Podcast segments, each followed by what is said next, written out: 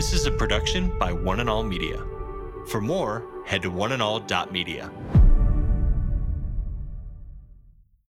Today. Today. Today. Today with Jeff Vines, We are taking the gospel to the world. pastor, apologist, and Bible teacher. One truth that will be delivered in love and compassion, connecting every one person to all that God has promised them.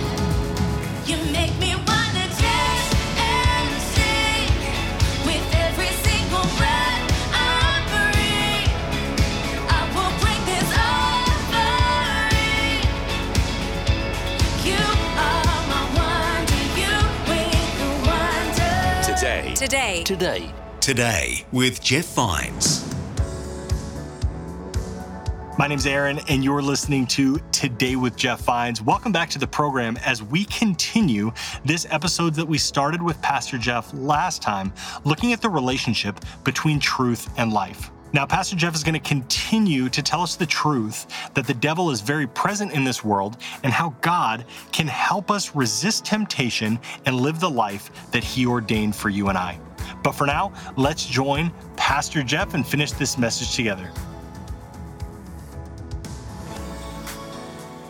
Aren't we inquisitive people by nature? Don't we ask why about everything? It starts when you're, why, mom? Why, why does the sun shine? Why- Why is it? I found a few whys. Uh, why is abbreviated such a long word?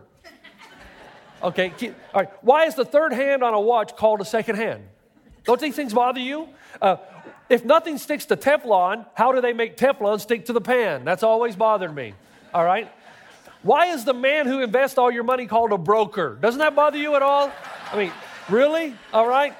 Why, why don't you ever see the headline, Psychic Wins Lottery? All right? Is there something wrong there? Why doesn't glue stick to the inside of the bottle? I've always wondered that. Now, this next one. You know that little indestructible black box that is used on planes? Why can't they make the whole plane out of the same substance? That's my question. One, two, couple more. When you, when you choke a smurf, what color does it turn?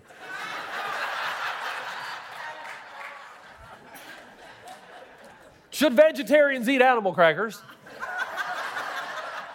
And my personal favorite if you throw a cat out a car window, does it become kitty litter?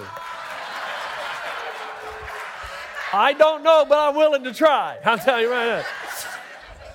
I only, here, here's the point. Here's the point. We are inquisitive people. God knows we're inquisitive people, and if somebody tells us to do something or not do it, we want to know why. Now, stay with me. Let me give you an example. The Bible says that racism is a sin, right? So it tells you do not be a racist. But it tells you why. It tells you why. If you want to know that, read Acts chapter 17 sometimes. And Acts chapter 17 ta- gives you kind of a point of reference. It says we all come from the same stock. You know, through one man, the whole world comes. All are created in the image of God. You didn't earn the right in eternity past to be born, it was a gift to you. You didn't decide where you were going to be born, God decided that. You didn't decide your color, God decided that too. As a matter of fact, the Bible says God appointed all these different races to show his multidimensional creativity. That he's just not stuck on one boring pattern, that there's many. So all are equal and all are sacred because we all come from God. So you, all right, he says, because the creation is this way, this is how you should live. Don't be a racist because you have no right to be. We all come from God and created in his image. Now, ask any typical person on the street if racism is wrong. Here's what they'll tell you. Oh, yeah, it's wrong. Most people. Most people. Oh, yeah, it's wrong. But when I ask them why, I love to get into these conversations at Coffee Clash, Starbucks, wherever. Why is racism wrong? Well, what would their answer be? Now, think about it. Think about it. They'll say, I'm not sure in ultimate reality. I don't know if God exists. matter of fact, he probably doesn't. We're probably all animals or a collocation of just chemicals. But racism is wrong. And I'll say, why? And they'll say, everybody knows. I'll say, are you serious? Uh, there have been plenty of places in the world and still exists where everybody knows that there's a bad race that needs to be exterminated. Can you say Rwanda? Can you say Armenia? Can you say Bosnia? Can you say Germany? To say everybody knows it is not a point of reference. it's amazing. I'll let, you'll come up with an ethical code, but you have no foundation. You have no appeal on which to make or base your claim that anything is right or wrong. Now, I bring that up because I, I run into people that say, you know, I'm not a Christian because I'm a thinker. That's what they'll tell me. I'm not a Christian because I'm rational and I'm a thinker and I'm too analytical to be a Christian. And what they mean by that, of course, you know, that ticks me off. But what they mean by that, uh, they don't know they're about to get into about an hour and a half conversation. But, but, but what, they, what they mean by that is I can't be a Christian because Christians only think subjectively. They only base things on their feelings. There's no rationale for it. And when they say that, I love to say things like this really, really. Tell me something that's wrong and then tell me why. And they'll always say, because everybody knows. It's kind of like the evil thing that I do. You know, I say, hey, people say to me, how can you believe in God with all the evil in the world? Remember that little thing I do? So wait a minute. If there's evil, then you're admitting there's good. And if there's good and evil categories, there's got to be a moral law to tell us what the good and evil categories are. And the moral law has to be absolute. Otherwise, the categories of good and evil aren't absolute. And who can give an absolute moral law other than an absolute moral law giver? And who is an absolute moral law giver other than God? So without God, there's no such thing as evil, because without God, there's no such thing as an absolute moral category to give us good and evil definitive categories. People say, well, why do we have to have God to give us the law? We have to have God to give us the law because we ask the question of evil in the category of life and its sacredness. We're bothered when little children die in a tsunami or when there's evil dictators like Hitler and children go to the gas oven. We say, How can God exist with evil? But the reality is, without God, there's no definitive category of good and evil. And then I like to ask the person, Now, who, who are the thinkers?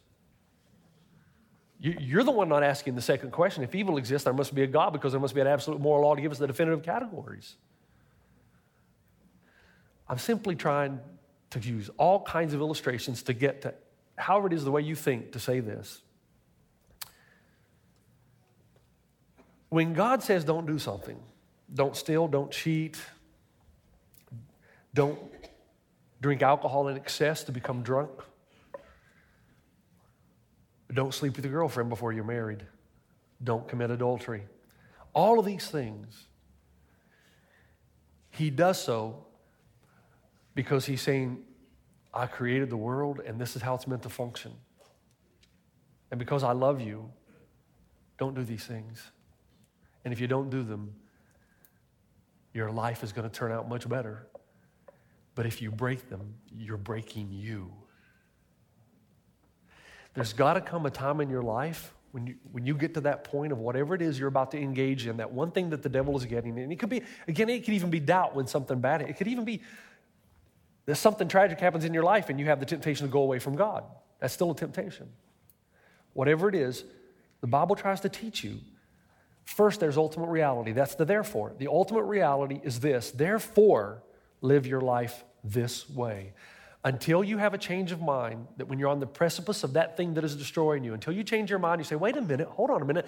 I'm not not doing this because I'm afraid God's going to come down and zap me with lightning. I'm not doing this because when I engage in this, I'm breaking me. I'm breaking me. And I'll never, I'll never become whole. I'll never become all that God wants me to be. The abundant life will never be mine. I'm breaking me. Whatever lie I'm hearing right now, no matter how bad I want to do this right now, no matter how strong it is, I'm breaking me. That's the first step, but it's not the only one. It won't work alone. And the second step is the one that really this message is about. Do you remember what Jesus said in uh, John 18? Beautiful passage. He says, You say that I'm a king. In fact, the reason I was born and came into the world is to testify to the truth. Everyone who's on the side of truth listens to me. I used to think, wow, Jesus, that is an arrogant statement. I mean, that's pretty arrogant. You listen to the truth, listen to me. Well, that's because he's the creator and sustainer of all that is. He's just speaking to He's saying, look, I know how the world works. So if, you're, if it's truth you're looking for, you're going to listen to me and I'll give you ultimate reality. If you're not looking for truth and you just want to do your own thing, you don't really care what the Bible says or what I say, then I'm really irrelevant to your life. So when we say Jesus is not relevant to our life, it says more about us than it says about him. Until you have a change of mind, until you have a change of mind, you won't understand that when you violate truth, you violate life. When you violate life, you violate yourself. You're breaking yourself. Now, here's the second thing. Since Christ suffered in his body, arm yourself also with the same attitude, because whoever suffers in the body is done with sin. Now, stay right there.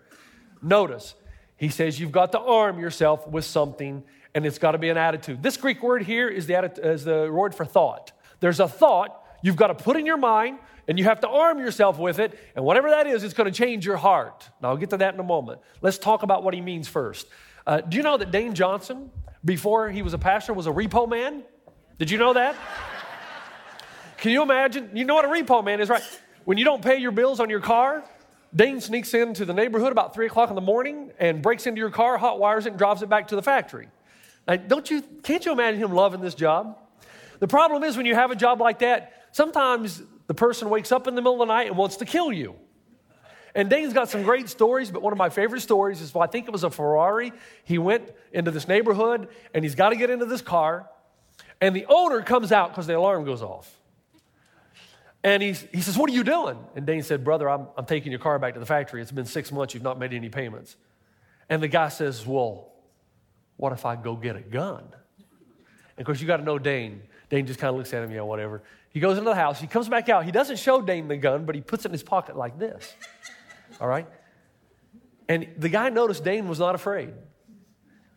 And so he looked at Dane and he said, How about I go get my bullets for my gun? and Dane, Dane said, I just looked at him and said, You're embarrassing yourself. Get back in the house. Now, here's the thing if you've got a gun in the living room and you've got trouble in the kitchen, it's not going to do you much good, right? This is a military term. It means arm yourself. Stay with me. When you became a Christian, you learned some new truths. You learned something. But if you only have a knowledge of it and you don't arm yourself with it, it does you no good. If you have a knowledge that Jesus died for your sin, therefore there's no condemnation for those who are in Christ Jesus, and you know that, but then when you sin, guilt's still to come, and it depends on how you deal with it. If you just know it but haven't armed yourself with it, you know what you're still to do? You're still to get depressed, and you're to be sad and think God doesn't love me and He's abandoned me because I've done this bad thing. But if you're armed with it, what will you do instead? Worship. What? You mean when I fail, I'll worship? Yeah. Because you'll fail and then you'll realize what you've done, but then you'll say, wow, God is so good. Past, present, future sin, I am forgiven. I think I'll worship a while. You see? If you're armed, you move into worship. If you just know it, you move into sadness and depression. Same thing is true about passages like cast all your anxieties on him. And he, because he cares for you. If you just know that, then when something happens that makes you nervous, your future, your money, your job, you know what you're going to do? You're still going to get nervous. And you're still going to say to yourself, well, I know I should cast my anxieties on him because he works everything out together for good, but you know, I just can't do that. I'm overwhelmed. If you just know it, that's what will happen. But if you're armed with it and you're ready at the right time in the right place, you know what you'll do? You'll move forward, encourage, and you'll say, man, I don't know what's going on here, and I don't even think I like it, but God is large and he's in charge. And the same God who took the chaos out of the early moments of the universe and brought beauty, pattern, and design to it is the same God that can take the chaos in my life and bring beauty, pattern, and design to it. So I'm going to move forward in courage. You see, it's different than knowing it and being armed with it. Same is true, like nothing can separate us from the love of God. Something bad happens in your life. If you know that only, when something bad happens, you'll run from God because you'll think he's abandoned you and you'll try to solve your problem with everybody else. But if you're really armed with nothing can separate you from the love of God and you really believe it, what are you going to do? You're going to run to God because you're going to know he will sustain you. He'll give you the wisdom that you need and the courage to go through it, and you can trust God. He's doing something special in your life. There's a difference between knowing something and being armed with it. The writer here says you've got to arm yourself with something, and here's what that means. If you come to the precipice of this one thing that's destroying you, if you're ever going to get on top of it, you've got to arm yourself, not just know, you've got to arm yourself with something, and you arm yourself with a truth. Now, do you remember what we said about Martyn Lloyd-Jones, one of my favorite quotations? Stick with me, almost done. The main art in the matter of spiritual living is to know how to handle yourself. You have to take yourself in hand. You have to address yourself, preach to yourself, question yourself. The essence of the master, or this matter, rather, is to understand that this self of ours, this other man within us has got to be handled. Do not listen to him, turn on him, speak to him, condemn him, upbraid him, exhort him, encourage him, remind him of what you know instead of placidly listening to him and allowing him to drag you down and depress you. I love that. I read it about six times a year because it reminds me that there are times in your life it's a battlefield of the mind. You're going to be thinking one way, and somehow you've got to take the way you're thinking, the emotions, the things that you're feeling, and you've got to grab them by the scruff of the neck, by the collar, and lead them to what you know to be true. And when you do that, that truth will defeat the one thing that's destroying you. Okay, Pastor Jeff, got it, got it, got it. What's the truth? It's in the passage. He says this Since Christ suffered in his body, arm yourself also with this attitude. What? See, the problem with the passage, the reason it's difficult is because the first three chapters, he's talking about suffering, tribulation, and then he switches the topic to sin. Just like that. So, how is it? What, first of all, what am I supposed to remember? Now, before I give you that, and you know what it is probably now, I'm telling you, some of you are caught in something. It's destroying you. I'm trying to tell you that the Bible is teaching you here there is a way for it to lose its power over you. There is a way to defeat it. There is a way will it, will, it will not entice you. It can lose its power in your life. You can kill its power over you. Whatever that one thing is, and the way you do that is to have a change of heart and to remember on the precipice of whatever this thing is that Jesus Christ suffered in his body for you. Now, notice it just doesn't say suffered, suffers in his body. Tim Keller gives us a good explanation of this when he says this. What this means is that the death of Jesus Christ, when understood, it confronts me profoundly when I'm faced with temptation. To the one who is on the precipice of disobedience, Jesus cries out from the cross, I did all this for you so you could die to sin and live to righteousness. How then can you do this sin? Will you put your own hands around my throat? Have I not been struck enough? Will you hit me one more time? Will you account what I have done with so little value that you will do this to me? Will you design to frustrate the very goal and aim of all my suffering for you? What's he saying? Oh, please stay with me and get this. Please. He's saying this Fear will never cause you to overcome this thing. It won't. God, you know, God knows that He's not going to motivate you to do anything through fear alone. Why? Because we're rebellious creatures. Starts out when we're young. You're not the boss of me.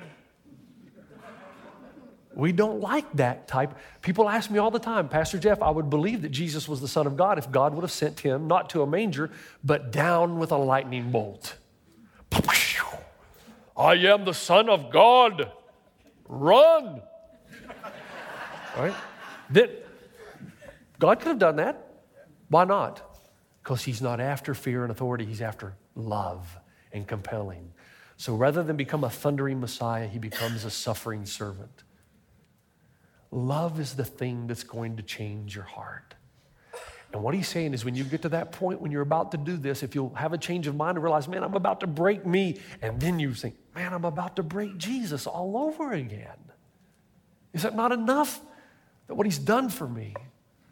The thought here that he has, and I wish we had time to go into it, he's saying, when the one thing comes, if you'll speak to yourself and remind yourself that his love, God's love for you, is infallible and voluntary and set on you at an incredible cost, then you will find that the thought of aggravating Jesus' pain fills you with such great grief that sin loses its power over you. Now, stay with me. Right now, I've got you about here, but we, we're not finished. You've had this experience in your life at some point or another. I, I had it with my dad. I did something when I was 16 years old. I've told you about it before. I've never told you exactly what it is. That's one of the things that I'm not going to be transparent. That's going to be between me and my dad. But I remember thinking my dad is going to kick me out of the house. Remember? And I was amazed when my dad sat down on the bed beside me, put his arm around me, and said, It's okay, son. Grace and mercy. Grace and mercy. I'm going to help you through this. You did wrong. But then it was the next part of the conversation that really got me. Tear in his eye. He wasn't angry, he was sad. He said, Jeff, your mother and I have sacrificed so much so that you would not have to do things like this. He wasn't trying to make me feel guilty. He was trying to get me to say that I'm better than this. Jeff, we've, we love you. Love yourself the way we love you. Isn't that what happened to Joseph? Joseph had this relationship or, or non relationship with Potiphar's wife. We don't know Potiphar's wife name, Mrs. Potiphar, we call her. But in Genesis 29, here's what we read. Now, Joseph was well built and handsome, and after a while, his master's wife took notice of Joseph and said, Come to bed with me. That whole statement right here is only two words in the Hebrew sex now. That's what she was saying. What was his response? No. How can I do this thing against God? God wasn't, it's Potiphar's wife. God. Self control is not suppressing your desires. See, most of us think we're going to win the victory over this thing when it comes, suppress the desire. No, no. You know what happens when you suppress your desire? They just get stronger next time.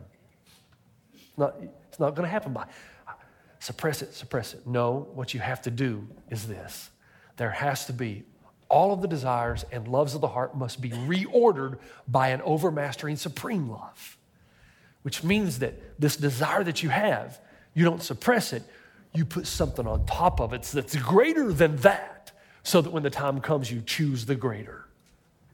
Let me, let me give you an example Jacob and uh, Rachel. Remember what the Bible says about Jacob? He worked seven years of hard labor for Rachel. Now, I don't know if any woman's worth seven years of hard labor, but he evidently thought she was worth seven years of hard labor. Seven years of hard labor, but then he still didn't get her. But what does the Bible say? Jacob worked seven years, but they seemed but a few days to him. Why? He had reordered the loves of his life. Is it that he didn't love his spare time because he didn't get any? No. Is it that he didn't love vacation time, didn't get any? It's just that he loved Rachel more than all those things. What the Bible is saying is you've got to get to a point where you don't suppress the desire, whatever it is, but you love Jesus. He's your primary love. And you remember what he did for you on the cross, that you don't have to do this anymore. And there will come a time when this thing will lose its power because it's secondary and subsequent to your primary desire and love for God. Man, you know what, it, you know what this really is? Remember we talked about when we were in Africa that the lion would get in a death stare, and that's why you carried a stick. You bang on the ground. Thank goodness they're easily distracted. But he looks, you know, think, imagine a lion looking you right in the eye, and it's the day, shall I eat you or not? and the way to defeat the lion is to change his attention. And I'm telling you, this is what this passage is about. You're engulfed in it, your mind is churning, churning, churning. Distract yourself by thinking on something else. And the thing you think about is the cross. Here's my challenge to every one of you go find yourself a cross. Wear it here, wear it here, put it anywhere. It's, it's the most recognized symbol in the world. Now, folks, I'm not telling you this. We're not having a cross special in the bookstore right now. And, and, matter of fact, do not buy your cross there. Otherwise, you'll ruin this. You'll be suspicious. Don't do that. And some of you already have one anyway. Find yourself a cross and carry it with you. I'm going to make the commitment that that's, that's my new goal in my life this year. And anytime I'm faced or confronted with that, I'm going to pull it out and I'm going to hold it and I'm going to remember. It's a change of heart, it's a greater love. And this works. It worked with, I, it's one of the main reasons I was able to overcome my anxiety disorder, for those of you who still suffer from it. When you have anxiety disorder, your mind starts turning right? I'm not feeling well. My heart's beating fast. I might be dying. I should get to the hospital. And then it just vicious circle. And the more you think about it, the worse it gets. I've learned that if I can distract myself from, if I can stop it and head it off to the past, that everything mentally and physically slows down. So what I will do at night, my attacks usually come at night because everything stopped and my brain shuts down and then it starts kicking in. I will repeat the Lord's Prayer over and over and over to distract myself and then I will replay in my mind my favorite 18 holes of golf. golf and God, 2G, golf and God. And in about 10 minutes, that's distracted this, and the anxiety's gone. I'm on to something else. The thing you're going to distract yourself with is far more powerful than around a golf. It's the love of God on the cross. Remember what He did for you, and you will be victorious. Amen? Father, I want to thank you for the power of your love, and we ask for forgiveness where we often forget. Your love is so great. What you've done for us on the cross is just mind boggling. It's a matter of eternity that we're accepted by you on the basis of what you've done for us, not on the basis of how good we are. And we, there will be seasons of failure, we know, but nothing can separate us from your love. I would pray in Jesus' name right now that those who have given up the battle of winning victory over this thing would re engage. For those who have experienced a life where they're just not what they ought to be and they're not what they ought to be because because there's something that's destroying them that they would recognize there's a real battle and they've got to have a change of heart and mind that they are breaking themselves and that they don't have to do this to think on the cross that those sins have been paid for and we're no longer slaves to sin and we can be more than overcomers. Help us to distract ourselves with that which really matters, is my prayer in Jesus' name. Amen. You've been listening to Today with Jeff Vines. Next time, we'll bring you a new message from Pastor Jeff.